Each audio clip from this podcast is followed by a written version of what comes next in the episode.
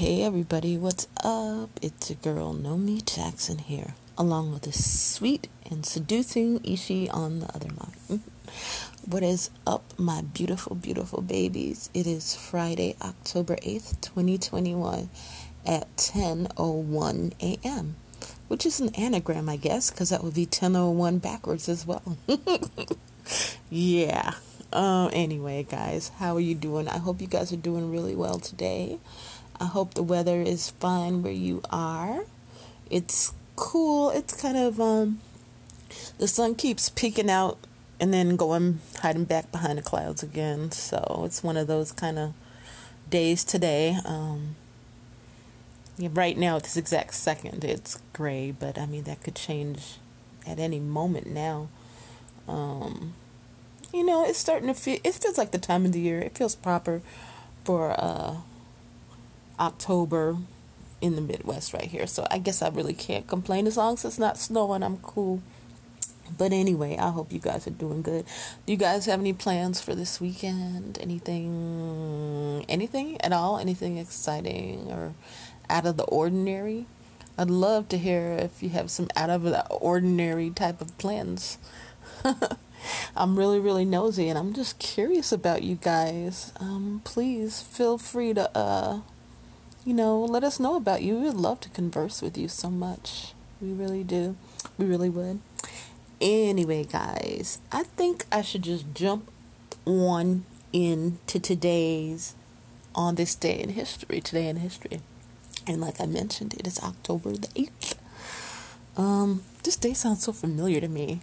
I think I I think my friend's birthday is tomorrow. I'm almost certain. I think it's the 9th or the 11th. I have to go look. I don't want to miss her. I don't really have a whole lot of friends nowadays. Um, as you all know, like about a year ago, I lost a really, you know, good friend of mine. She was like the one that I spoke to all the time and everything. So I kind of like really, really had that loss. Um, and, you know, no one's really taken that place. So I don't really have that kind of a um, thing going on right now. But when I do talk to this other friend I have, um, like we can like we could go for like months and months with not talking to each other. But when we do, it's really really nice. She's just a really nice um, person, but you know she's busy. She's trying to start a business with some other people, a real legit business out where she lives, one that's very very time consuming in the medical industry. So um, she doesn't really have a whole lot of time to talk, but um, she's a really nice person. And I don't ever want to forget her birthday because I think birthdays are the one day that I've said this before the one day that everyone should feel really special. The one day, um, you know, all your friends can just be glad that you're here. You know, I think that's what it's more like to me.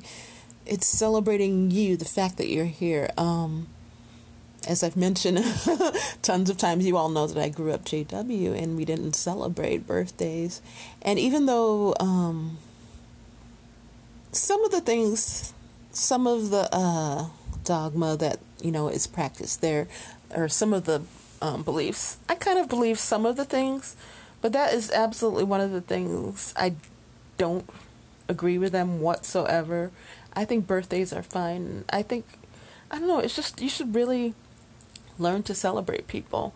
And um, honestly, you know, that old what would Jesus do type of thing, if that's what um, helps people to, um, you know, grasp something, I definitely think that he would have done anything to help celebrate. It, it doesn't say anything about not celebrating birthdays in the Bible. I think that's just kind of you know, you can actually make the Bible say whatever you want it to say or not say what you don't want it to say. It's at this point, it's all crazy. And like for every um, 10 opinions on what something in the Bible says, there's another 10 opinions saying something completely different. So I don't know. At this point, it's just crazy. And um, I don't know. I think you're just best having a relationship directly with God. And I don't know how this conversation ended up that way because I was just talking about birthdays and that's how my mind is going this morning. It's kind of like all over the place. But anyway, sorry about that, guys. Uh, anywho, Okay, like I said, it's October 8th. Today in history, important events.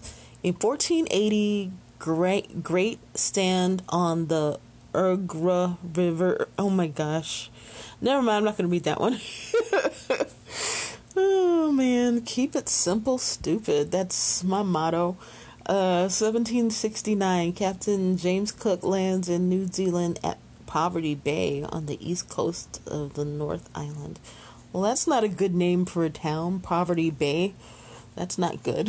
it's kind of like a self fulfilling prophecy, kind of. Um, in 1856, the Second Opium War or Second Anglo Chinese War begins with the arrow incident on the Pearl River.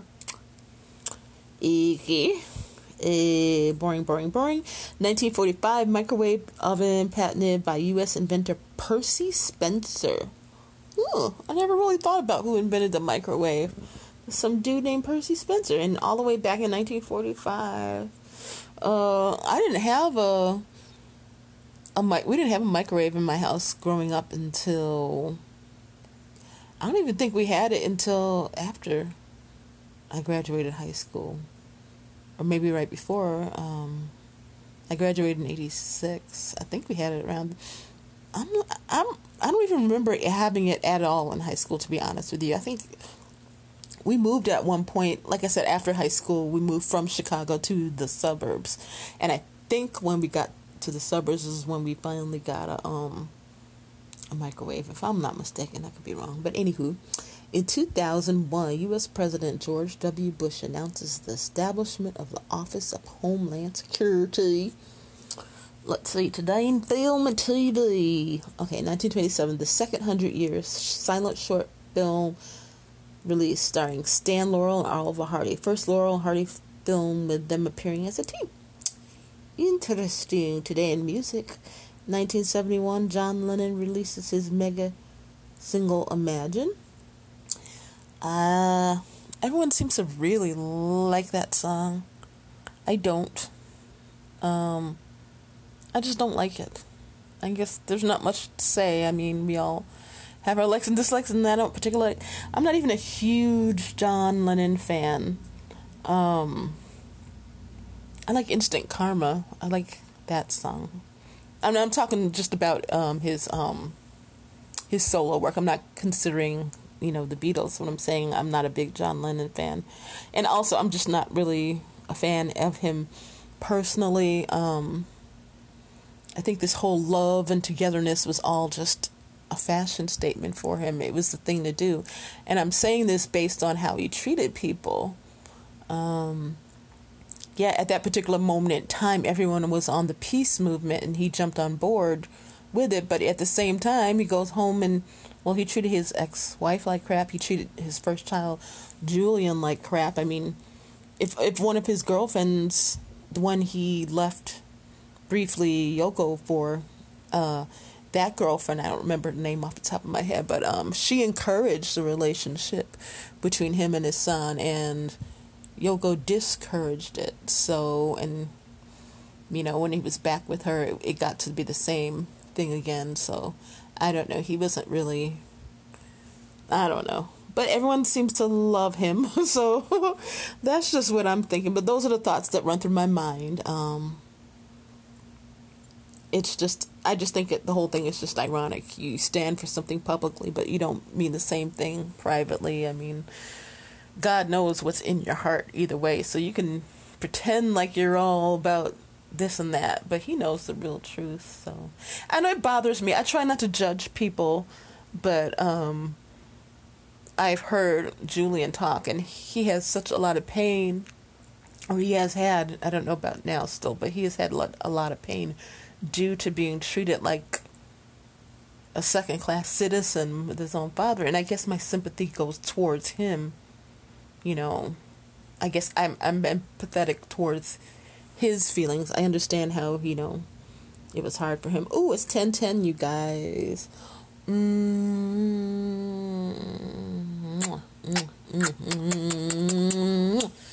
Uh, I had to go out to the sweet and seducing.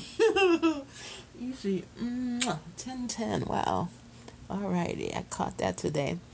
Today in sport in 1818, Jack Broughton designed padded gloves first used in comp- competitive boxing match between two unnamed English boxers at Aix-la-Chapelle in France. Okay. Did you know Kenyan Wangari Maathai is the first African woman to receive the Nobel Peace Prize for her contribution to sustain, sustainable development, democracy, and peace on this day in 2004. I did not know that. I never heard of this lady and or what she did. But hey, good for her. Good for her. Today's birthdays is Juan Perón is 1895 to 1974. I'm assuming, and I could be way off of this, Eva Perón's what husband or something. I don't know. I'm just guessing. Johnny Ramone, 1948 to 2004, from the Ramones, of course, a group. Uh, Sigourney Weaver is six is 72. She, I always thought she has an interesting face. She's so interesting looking, like unique looking.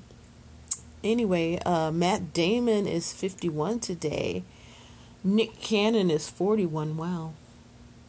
And Bruno Mars is 36. Wow, all these youngins is getting old, man. They're getting old, and I'm just staying the same. It's crazy how that works. Anyway, uh, so yeah, that's today's stuff in history today. Today's stuff. Um, now, as far as our lyrics stuff for today, we're still on our temptation kick. And if this friggin' page ever loads. Oh, here we go now. Okay, guys.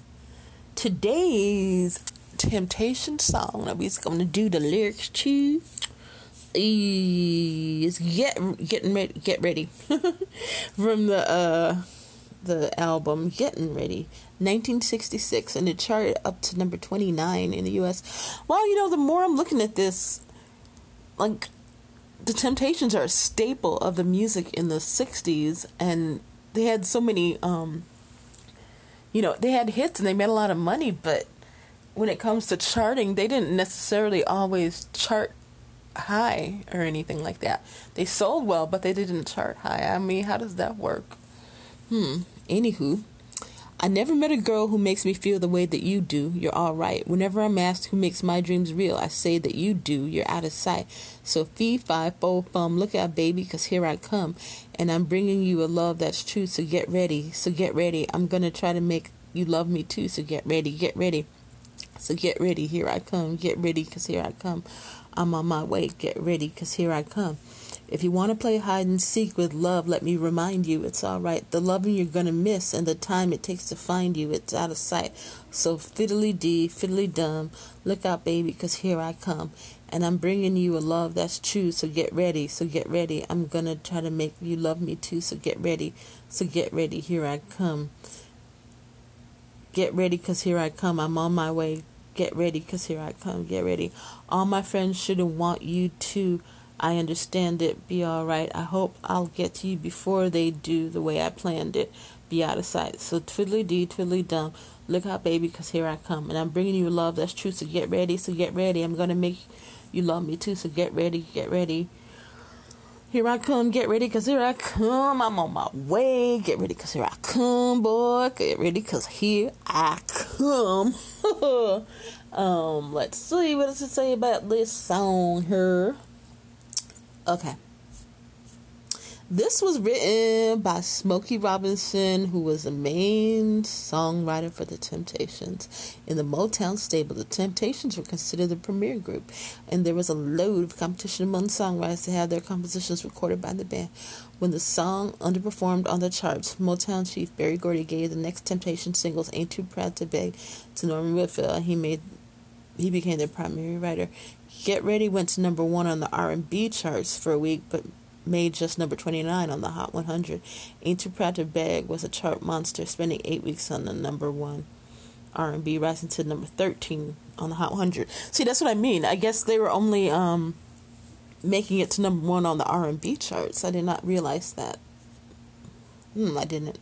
Of course, I wasn't around in 1966, so that's probably why. Anywho, like many of Robinson's composition, this is a fun song that can be danced to. This formula led many led to many Motown hits like "Going to Go Go" and "The Way You Do Things You Do." Rare Earth recorded an unusual version of this song that stretched over 21 minutes and took up the entire second side of their first Motown album, which was issued in the fall of 1969. This version was based on Rare Earth's live version of the song, where every member of the band would get a solo. In 1970, Motown released a three minute edit as a single, which went to number four. The song also did well on the R&B stations, even though some DJs refused to play it when they found out the group wasn't black. They were on the they were one of the first white groups signed to Motown. Rare, Rare Earth's version was used on Friends during a wedding reception scene. Okay. Uh, the Temptations version was used on Full House in 1987 episode. Uh, a version by the Scottish duo The Proclaimers was featured on Dumb and Dumber 1994 soundtrack. Ugh, I never saw Dumb and Dumber. That just, I don't know, it doesn't really appeal to me from, you know, like the previews and stuff I saw. It's just not really my thing. But you know what is my thing? Or should I say, who? I don't know who my thing is. My one and only uh time is our Mikey Poo our Mikey Poo thing of the day. Dang it, what was that word I used the other day? Our Michael Jackson something of the day. Thing. No, I don't want to say thing. Man, you guys got to help me come up with that word I'm looking for. Anyway, so uh let's see. What does it say, anywho? Let's go back. That's the one I said yesterday. Or the day before yesterday let us see now. Yeah, I'm on his um official Twitter page. Oh, okay. This is yesterday's. It says, "quote 13 year old Mikey Jackson laid the foundation for the most storied career in American, if not global, pop culture history by showing the world that he was a serious male vocalist with the 1972 release of his debut solo album, Got to Be There." Unquote. The albinism. Got to be there, got to be there in the morning. oh man, I, that's a really nice song, and he hits the high notes. Um, I, I think I mentioned before. He kind of mentioned later he didn't like some of his early songs because he felt his pitch was too high or something. He said, "What did he say?" He said he felt like he sounded like Minnie Mouse. Oh, he shouldn't have said that because he sounded really cute and sweet, and plus his voice hadn't changed yet. So, I think he was, I think he sounded adorable. Anyway, guys, speaking of adorable, I think it would be adorable if I reminded you that God loves you. He really, really does. And He wants a relationship with you. So go talk to your Heavenly Father God, okay? Um, Ishi and I we love you too. And we'd love to talk to you and have a relationship with you. Mikey, he loves you too. But I can't go any further in my explanation of that other than to say that we all want you to go out there and have a wonderful and beautifully blessed day and have a fantastic, fabulous, wonderful weekend. Do something fun uh, be kind to yourself, be good to yourself, and enjoy yourself. You know what I'm saying? Just go out there and have fun, and just take your take care of yourself because we love you and we really want the best for you always. And yeah, go out there and have a great day. Take care. Odabo.